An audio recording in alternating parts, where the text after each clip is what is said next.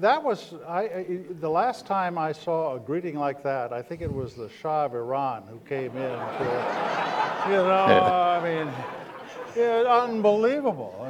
it's great, Henry. Thank you so much. And you can see the huge crowd that wants to hear your thoughts this afternoon. Uh, I I'm with them. This is a. We didn't intend to have this come right after a very tumultuous weekend. Uh, but it did. And it was a weekend where all of us were kind of shaken and had to think about the fundamentals. Uh, we asked you to come initially to share with us your thoughts about what it means, this new dynamic with uh, Iran. But we have a new dynamic throughout the region. Uh, can I just ask you to open up with your thoughts about this weekend and what it means. What, what does this last weekend mean for all of us? Of course, um, let me say you, uh, this is a great example of John's negotiating tactics.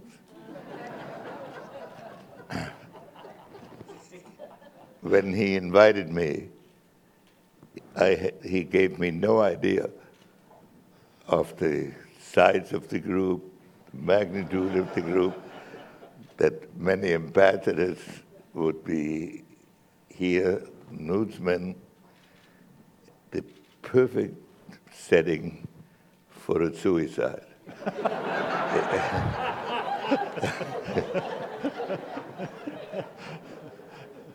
so I, uh, whatever it is you will hear, it's improvised. and uh, so the, uh, the reaction to this week's event, weekend event. On the one hand, it is no different from several events like this we have seen in New York, in London, in Madrid, and now in Paris, where we've seen a similar event before. But at the same time, the uh, brutality and the imperviousness to the feelings of the victims uh, is uh, particularly shocking. And uh, that this would happen in a capital of Europe that has had close connections with the Arab world and has, on the whole, been extremely understanding. Uh, so I put, I, I think it is a challenge really to the future of Europe in this sense. When one looks at the immigration problem that faces Europe, which really has the aspect of frontiers that are essentially open, and the aspect of, of a possible cultural transformation of the whole region. And now this challenge to a capital that has so long been a symbol the, on the continent of the political evolution of Europe. Uh, it sort of raises the question whether this is the sort of challenge that should impel Europe, if that's still possible, to develop a strategic conception as a participant in international affairs and not to believe that soft power in, by itself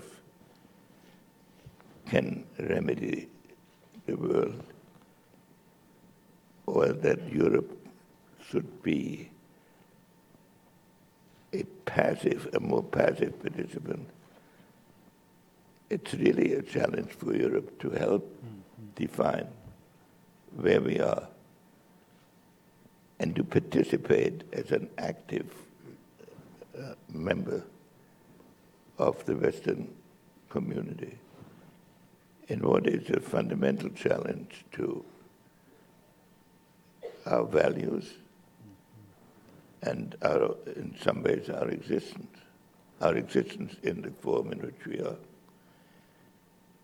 Uh, this, of course, coupled with sadness at the event itself, but in asking myself, where do we go from here? Uh, it isn't enough to be compassionate, and it isn't enough to say we stand by you. Uh,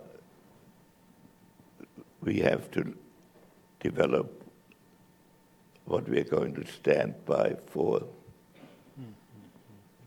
and to do it uh, jointly.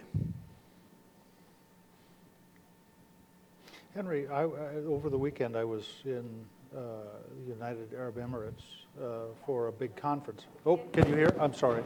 Uh, uh over the weekend I was in the UAE for a conference on the Middle East, and we talked about four the four crises that are underway. We have a crisis in Yemen, we have a crisis in Syria. We have a crisis in Iraq. We have a crisis in Libya. The region is on fire. Um, what do we do? Well, I think we have to begin by understanding the nature of the crisis. And it isn't one crisis, it is a number of crises occurring simultaneously. There is a crisis of governance in which the subjects of the, uh, of the region, the people who are it, have lost faith uh, in most of their governments. And so there is a tension between the subjects and the rulers. And that indeed was the beginning of the Syrian crisis. Mm-hmm. But then, when we thought of the Syrian crisis as a conflict between a ruler and a homogeneous population, we lost track of the other crises that are going on, namely the f- fact that many of these countries are composites of different ethnic and religious groupings. So that when the central authority is weakened, either by revolution or by uh, foreign pressures or by its own weakness, that what happens is not a homogeneous opposition within which you can apply democratic methods, but a conflict between these various ethnic and religious groups for predominance or sometimes even for self preservation. In addition, as a third element, these ethnic and religious conflicts are not confined by national boundaries. So when they break out, they involve neighboring countries and sometimes uh, the whole region. And all of these various civil wars that are going on simultaneously are united by a rejection of the uh, world order that was created at the end of World War I, so that one is seeing the collapse of national boundaries. Side by side with the collapse of governing authority, and therefore the rise of non-state groupings that within countries and between countries are achieving a very strong and sometimes dominant position. And this is why ISIS is so significant because it goes across national borders. It asserts universal claims. It uh, tries to make these universal claims uh, a means of overthrowing the whole international system. And it uses methods which, in their shocking brutality, are supposed to demonstrate the irrelevance of the existing system. And these, all these things are coming together. And so it's very difficult to say what it's their one policy uh, that can uh, affect them, because then uh, the one, the, well, there are uh, traditional states that exist in the, in the region, like I would say Egypt, and Iran and Turkey, which is not fully in the region. And so the, the solution of these problems, or even the amelioration of these problems, is going to be linked to the emergence of these countries into a possibly dominant position. And uh, that is the aspect of the Iranian problem, in addition to the nuclear uh, capacity. So this is the, a challenge which for Americans is very hard to understand because we believe that there is one single world order that follows uh, accepted principles that challenges have solutions that can be defined in a limited period of time. And uh, yet, our challenge is to at least understand it and then to build a policy to which others can relate.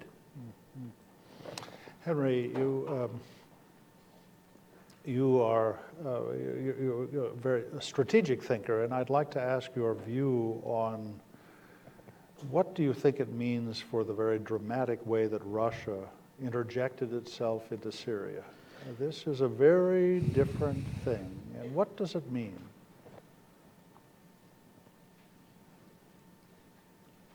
Well, I have a personal reaction in part because in 1973, the Middle East system that emerged from that Middle East war was substantially based on our previous effort of demonstrating that uh, political solutions could not be achieved by Russian military assistance. And as a result of that policy, in from 73, for about three decades, the uh,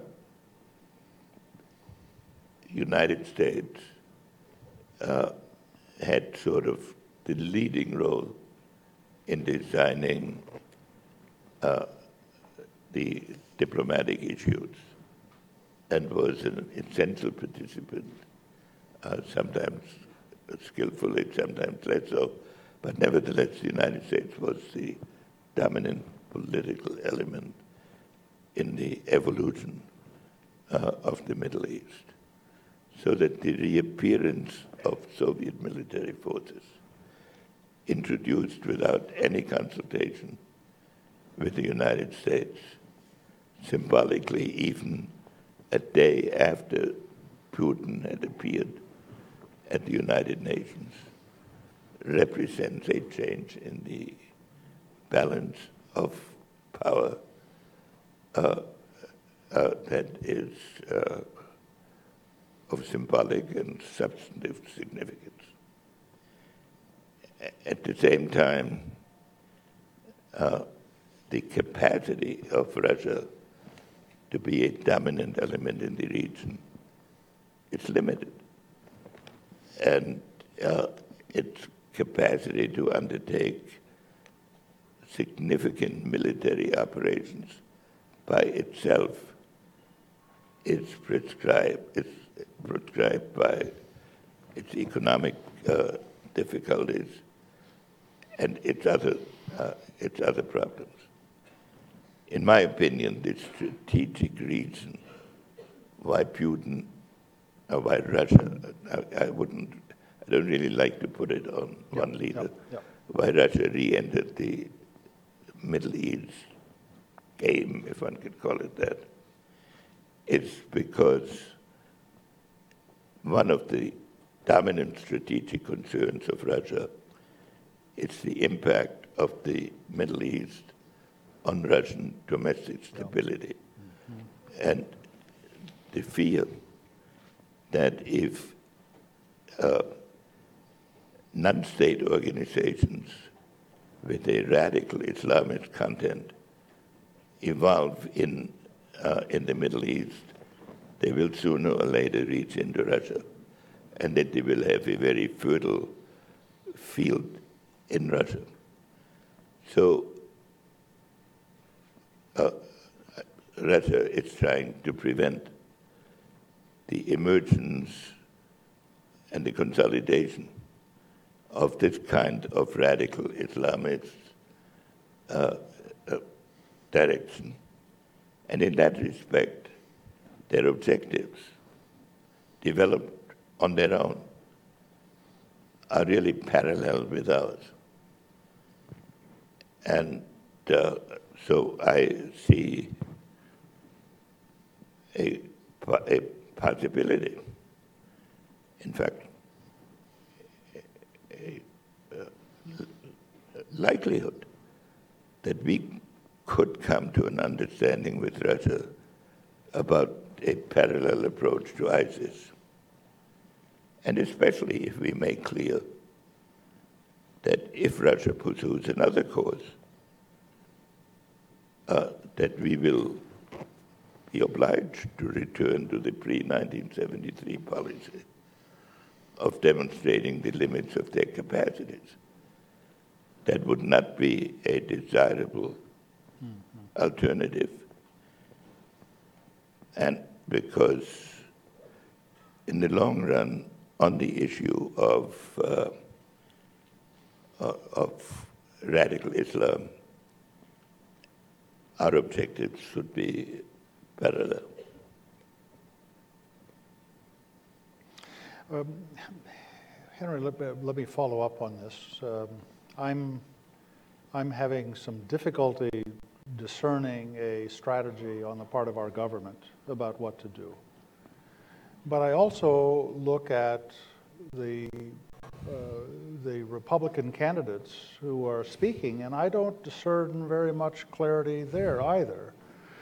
Um, so you are you're a counselor to every president, I think, in the last 40 years. What would you say to any of them who right now would ask you, what should we do? Uh, let me just go back one one step to the previous question. Yes, sir. Uh, if we, if there were to be a discussion with Russia about the future in the Middle East, it would have to include a, a discussion of Ukraine. One cannot imagine two uh, totally separate uh, uh, policies. You know, the nature of our political contest now is with public opinion polls taken uh, uh, every week that the emphasis is on uh, immediate impact. And the problem we are discussing is a very long range problem. So, what I'd probably say to a candidate they asked me is to say, everybody should drop the phrase, on my first day in office, I will do the following thing. if we can achieve that, we will have made a contribution. That would be a contribution. yeah, I mean, a sense of reflection and perspective would be welcomed for all of our politicians, I would say. Henry, let me, let me go back to the topic that we originally asked you to address when we uh, invited you. And uh, this was, we did this several months ago. We saw the unfolding deal with Iran. Uh, this was a very big deal. It, uh, it, not just the organic issue of uh, the nuclear program, but the way in which it opens up political uh, opportunities for Iran in the region. It creates a different dynamic. Uh, many, I'll also say, having been in the Middle East the last three days, a lot of nervousness about this. Uh, what do you think about this deal? Not just the nuclear deal, but the way in which it creates a new geopolitical dynamic in the Gulf. When the deal was uh, first proposed, I raised some questions about the uh, inspection provisions, uh, but uh, I think that has now been superseded by by the uh, evolution. The, the more fundamental concern I had is what will follow afterwards. Uh, if this deal is interpreted in the region as an end to the non proliferation efforts of the United States and of the world, and if then every uh, other state in the region attempts to develop or demand the same capabilities that Iran has achieved through the agreement, then we will see a breakdown of the non-proliferation uh, system. And then we will face a situation in which, because of the short distances, because of the limited technological capability to cover the whole range of deterrence, uh, that a premium will be put on preemptive actions uh, between uh, uh, these countries. And this should be a fundamental concern for us in the, few, in the next decade or so, that it is logical that the Sunni countries will think that they must strengthen their military capabilities vis-a-vis a growing Iranian uh, military and economic capability. So that's one aspect, that's the nuclear aspect. But even if we, if one can avoid the spread of nuclear military technology, uh, if what emerges is two blocs, a Sunni bloc and a Shia bloc. And if the Western countries are attempting to maneuver between them uh, to conduct a balance of power policy between two countries is, or between two blocs, is extremely difficult. And if you look at the experience of Europe before World War I, when their system had congealed into two rigid, more or less rigid alliances, sooner or later it, uh, it becomes unmanageable. So that's the structural problem. And then the political long range problem is that Iran is now governed by ayatollahs. But it was an empire before ayatollahs and an empire reaching from the borders of China uh, into, uh, into North Africa, so that dominating the region. It's not a new thought to educated Iranians and their uh, economic capacity and probably their military capacity is stronger than that of any other single uh, nation nation in in the region. And their outreach today by supporting non-state actors in Lebanon, Yemen, uh, uh, Palestine, has given them a strategic base beyond the ideology of the, of the Ayatollahs. So, in the minds of the Sunni states, there is a, a, a real threat. At the same time, it is also conceivable that as Iran evolves, that a more moderate perception of the international system uh, evolves with it. And for us, the challenge is to pursue two, on the face of it, contradictory policies at the same time. On the one hand, we have to stand by the Sunni countries that have been our allies and on whose uh, cooperation we have relied for many decades. And therefore, we have to set a limit to Iranian imperialism. But we also have to be prepared to engage in a dialogue with an, with an Iran that conducts its policies as a national state with a great history and great capacities, and which could be a major influence for peace, progress, and stability. And we have to be able to conduct both of these policies simultaneously and to avoid getting into a position in which we are now in danger of falling, that, uh, that the Sunni states vocally distrust us, and the Iranians have not shifted or adopted a concept of international order with which we, uh, which, with, which we can connect. Uh, and that has to be our objective.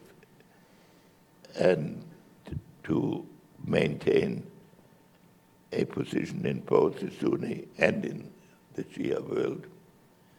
And that will be very difficult to do.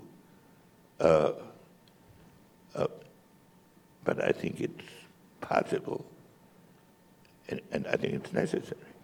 Henry, do, let me just ask: Do you? Uh, you've posed the great question, what, which is, what's the domestic dynamic within Iran? Is this now a time when they want to find a practical solution for their historical cultural greatness and have a legitimate expression of that?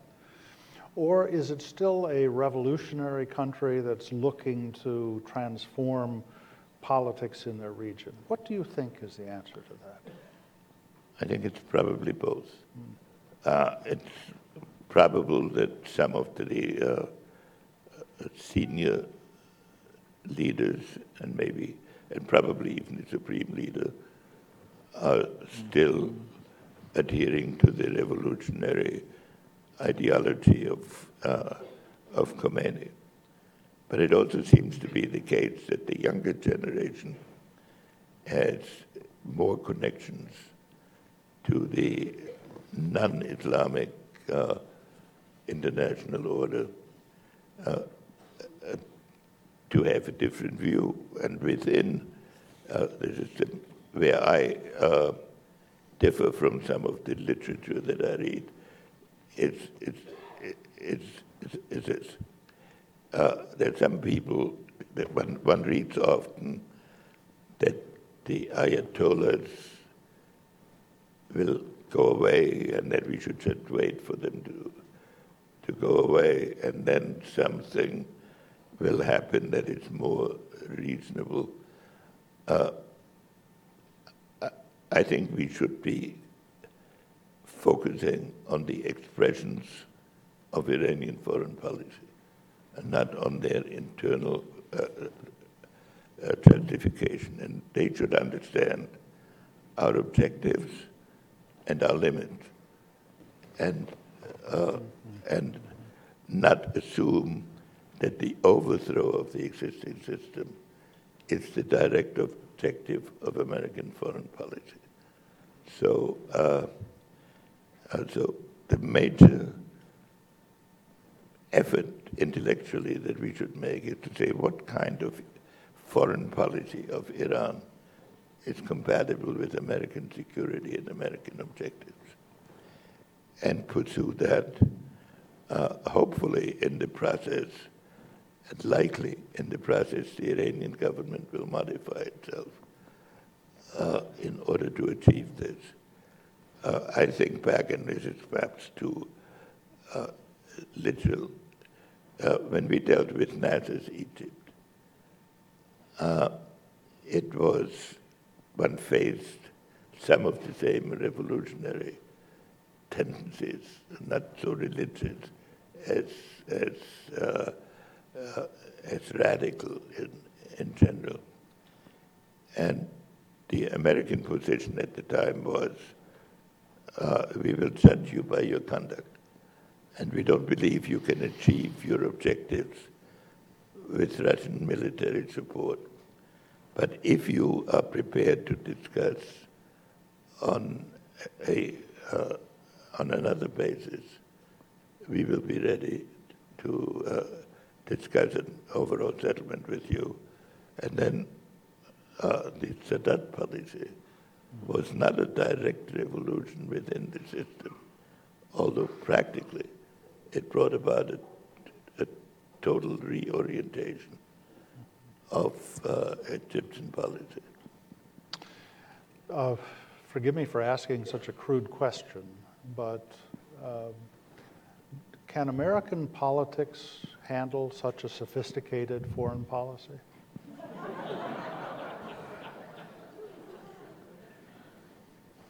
Uh, I, I think it, no. Forgive me. I, I, no, I think I think there are two answers to that. One, it it has to get to that point. Yeah, yeah. Uh, and it cannot now, but for a number of understandable reasons.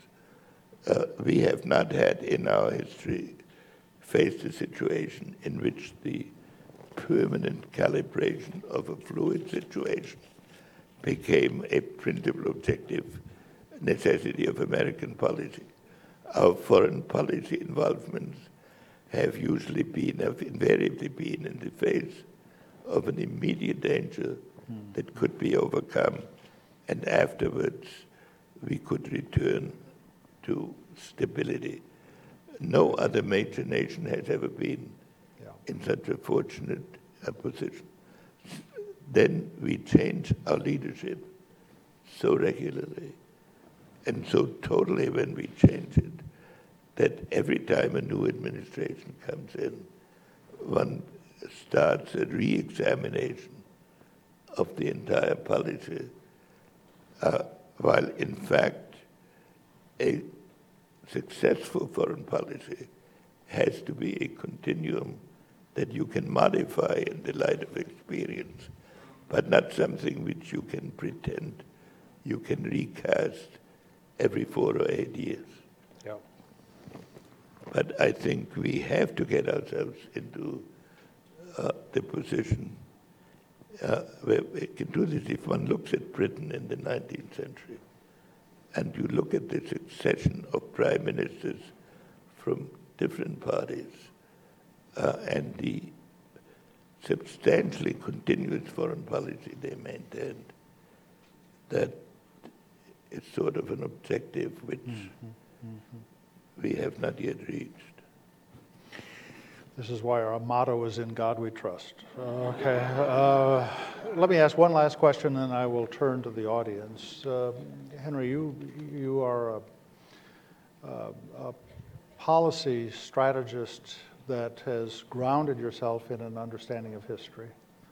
This is a region of profound historical impact. We've got a, a 300 year relationship between Turkey and Russia, uh, between Turkey and the, the, uh, the Levant. We, have, we come into this with a very superficial kind of a historical consciousness. Um, what is your sense about how we should be working with the uh, other powers in the world that have historically had a greater Im- uh, involvement and impact in this region? And how would you first approach it? Well, of course, if you look at the 300 year history of Russia and Turkey, you cannot say that they have been brilliant in solving it's their not problems. Been happy. No, it's not been uh, happy. Between themselves. So having experience with each other can also teach you constant conflict, uh, the uniqueness of the present world situation is that uh, in many regions, a permanent conflict mm. will lead to disaster for everybody. Mm. I would say that's particularly true between China and the, and the, the, the United States. Uh, and if one, if one looks at the crisis in the Middle East now, it has many similarities to the 30 Years' War in Europe, where, uh, where, where religions, countries uh, were fighting against each other with sometimes overlapping and sometimes different wars. And at the end of it, uh, out of that horrifying experience, which killed about uh, 30% of the population of Central Europe, with not with weapons of mass destruction, they came up with the Westphalian settlement, which created a, a, a framework that lasted for a few hundred years. Now, I'm not saying the same will happen in the Middle East, but the objective of foreign policy should be to distill out of these crises some pattern that will that can be maintained by the agreement of the of the principal countries. At this moment, it looks very hopeless when you look at the Paris events. Uh, but I'm hoping that uh, that we in America, regardless of which party wins, will begin to focus on on concentrating on a long-range policy when we come in.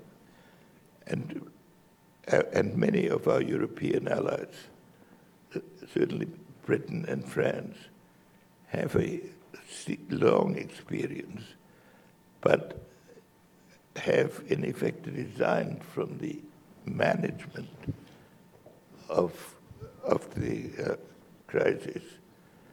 Uh, so I'm not saying that I know exactly how to do this, but I think if we set ourselves that objective, and we also have to understand that as time goes on, when we're talking about the Middle East, it is very probable that India will play a more active role because its own internal survival is very much dependent, uh, affected by what happens uh, to the radicalization in the region. And China in, uh, will begin to, to uh, play a strategic role, if not a. And all of this will have to be thought through as, uh, uh, as, the, as the new world emerges. We are too focused on a world that was created by a few European countries 150 years ago in its structure. And we have now to understand what the new forces are, what our necessities are, and what our limitations are. And that doesn't mean that I'm sitting here knowing how to do it. Uh, but we've got to ask the right questions before we can give uh, uh, the, uh, the answers. And we still remain the key element in in devising this? I have been very selfish. I've indulged myself uh, at your expense because uh, I've had so many questions. But let me turn to the audience, and I do want to ask a few questions, and we will open it up. Uh, sir, there, his hand is up prominently. Only questions, by the way. If you start giving lectures, I'm going to cut you off and humiliate you. So only questions, okay? Are you saying you are permitted to ask questions too? No, sir, I will interpret the question. Hi, Joe Graziano with DoD Inspector General. Thank you, Dr. Kissinger, for, uh, for being here. Uh, a little closer, lift it up a little closer. Yes. In the aftermath of the bombings in Paris, the greatest concern among sort of European politicians seems to be a potential turn towards rightist parties and policies by the public. Uh, what is your assessment? You know, sort of, will that happen? And perhaps more importantly, should that happen in Europe? Thank you, sir. So, uh, I think his question is: Is will will the terrorist incidents create an impulse towards a reactionary rightist direction in Europe? No, that will become there'll certainly be an initial impetus in that direction. Uh, but I hope that the Europeans will generate a leadership uh, in which they assume uh, a political role uh, without going to the extreme, uh, to the extreme uh, right or left-wing parties. The immediate impact will be towards the right.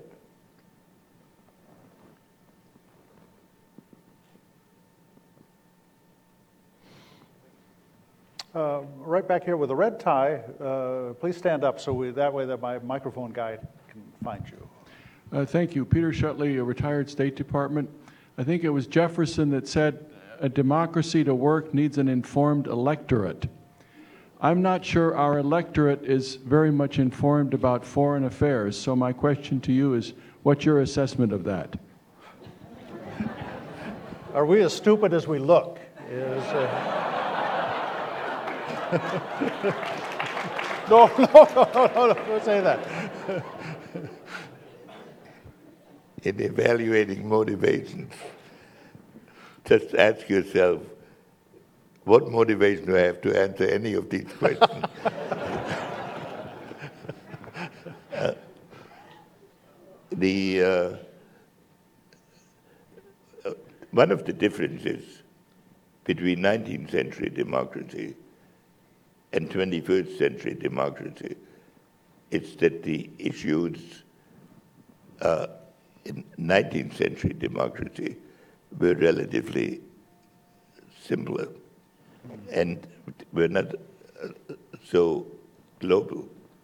And therefore, uh, it was possible to reduce, to reduce them to a number of key principles. This was especially true in domestic policy, but it was also true in, very much true in, in foreign policy. Now, the elements that impinge on foreign policy are so widespread and cover so many different fields uh, that to present a relevant picture to the public is increasingly difficult. And I think also that the modern form of technology, which puts a premium on forming an opinion by a quick look at a screen, uh, which presents the essence in a very condensed form, appeals more to emotion than the more rationalist approach of the Enlightenment which uh, uh, Jefferson represented. So, the nature of modern democracy and modern information technology is one of the issues of our time. Uh, l- l- Let me go back right, right down here in the second row, please. Let's try this. Henry Newsom, Secor Holdings. Uh, Dr. Kissinger, thanks very much for the excellent presentation. You lamented the, uh, the effect of quadrennial elections on our foreign policy and noted that it forces an oscillation between two extremes or at least different policy. Might a reversal of the migration of power of, of the last seven decades of power from the executive to the legislature, excuse me, from the legislature to the executive mitigate that? You know, I have hearing aid. Yes, d- uh, I think the, pardon me, sir? I'm happy to repeat. I, I think the Now que- let him simplify it for me.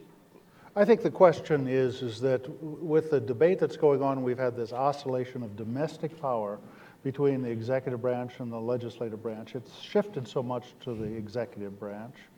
And yet it seems to be captured by, you know, passions of, uh, of one party. What do you think about how do we strike a balance for America, where American democracy reflects itself in foreign policy? And if, if you, if the legislature had more power, would you have? If the legislature had more power, would you have a greater continuum in policy? Because you had commented that the presidential elections break that continuum. Well, uh, when I first had a significant position here in the Nixon administration, I thought life was tough. Uh, and, uh, and, and it was. But the congressional organization was such that there were a number of senior members of the, that were the heads of committees that had been there for a long time. So it was possible uh, to conduct a national dialogue uh, when, when the leadership in Congress becomes more transitory and it, then it's more affected by the immediate mood of foreign policy. And what the democratic process has to do in general is, is to respond to the immediate reaction on the one hand, but it also has to put the immediate reaction into a wider context, and that wider context has to become part of the thinking of the people at large. And that uh, is one of the issues that CSIS will help solve for the nation. That's tomorrow. I'm going to reserve the last question for somebody below the age of 30. Okay? I mean, that's a, okay. Right back here, you got the little, you know, you know, I got a, no, I got a guy here. He's going to ask a question. He's, you're too old. You go. Hi, um, Mr. Kissinger. Um, my name is Andrew Lama. I'm a You have to speak up. We can't hear you. Hi, I'm a freshman at George Washington University. Um, my name is Andrew Lama, and I just had a question. Uh, but uh, as a as a supporter of the Westphalian Order, um, but also as somebody who diagnoses uh, artificial borders as a reason for why we have a lot of instability in the Middle East, um, how do you approach uh, how the the readjustment of power um, with self determination, um, and and how uh, uh, conflicts have to be solved um, with with, with uh, minority um, groups in, in countries that uh, may not recognize self-determined peoples, such as Turkey and Kurdistan, um, or Iraq and Kurdistan, and uh, how we approach how we shouldn't be looking at national sovereignty as this um, absolute, um, but we should be looking to uh, human sovereignty. Thank you. This, this was a very interesting question because what he asked was uh, the international system drew borders for other people, and it created a political instability in this region that's now showing up. And I think the question is do we, uh, what do we do about that? Because we created uh, an inherent instability with an imperial dynamic that was in creating the boundaries in the Middle East. But does it get better if we try to change it? What do you think? Well, first of all, if you look at history, uh, the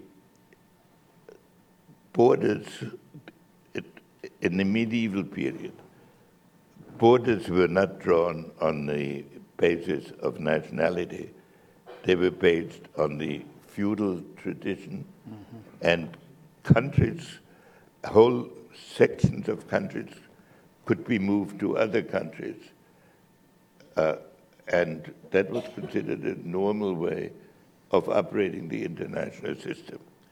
The notion of boundaries drawn on the basis of national identity and cultural identity really began to develop in the 18th century and gained momentum only in the 19th uh, uh, century. Uh, the Austrian Empire was considered a perfectly natural phenomenon in the 18th century and became outdated in the 19th century when the nation state uh, became uh, the key element.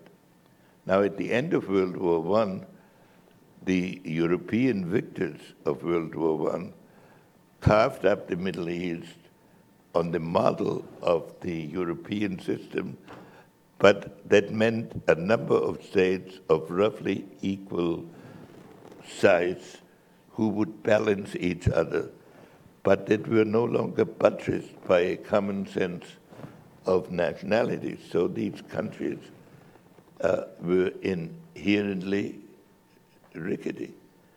And uh, it is therefore uh, very unlikely that if you look at it from a historical point of view, that the national boundaries as we know them now of countries like Iraq and Syria that had never existed before will have the same significance in a new international uh, system.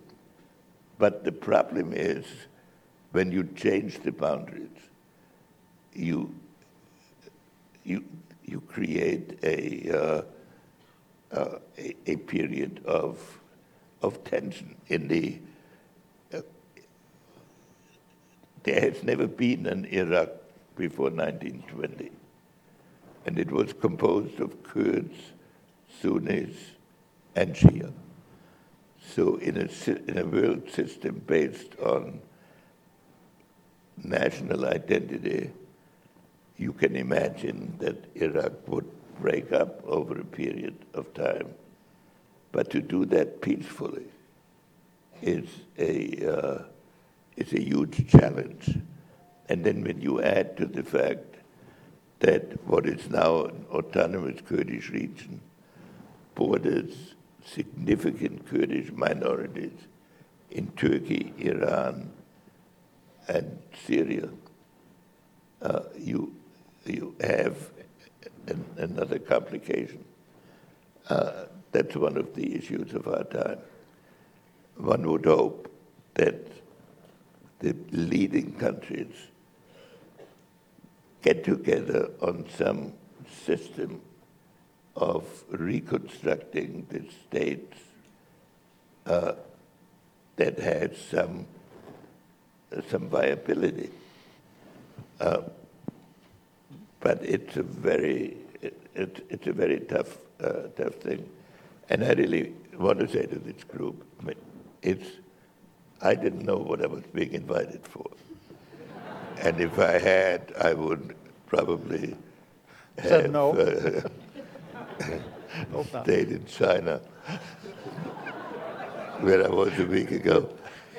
But uh, these are important issues, and I don't want to give you the impression that I'm here pontificating because I know all the answers. Uh, what we have to do now is agree on a direction and agree on what it is we want to solve and what its components need to be uh, instead of repeating the slogans that, uh, that have gotten us into, in, into this position. And it's going to be a painful process, but it's an essential process. And so, really, we, uh, it's not my normal habit that I say I know the questions better than the answers. Uh, but, but that really is uh, uh, the challenge that's before us. What, what you do for us, uh, Henry, is you, um, you bring us into a different dimension to think about problems in a strategic way. And uh, that's what's missing right now in America. We're so busy trying to propagandize our own point of view rather than to listen and to think strategically. You've given us a wonderful opportunity this afternoon to think strategically. Can I ask all of you to thank Henry Kissinger?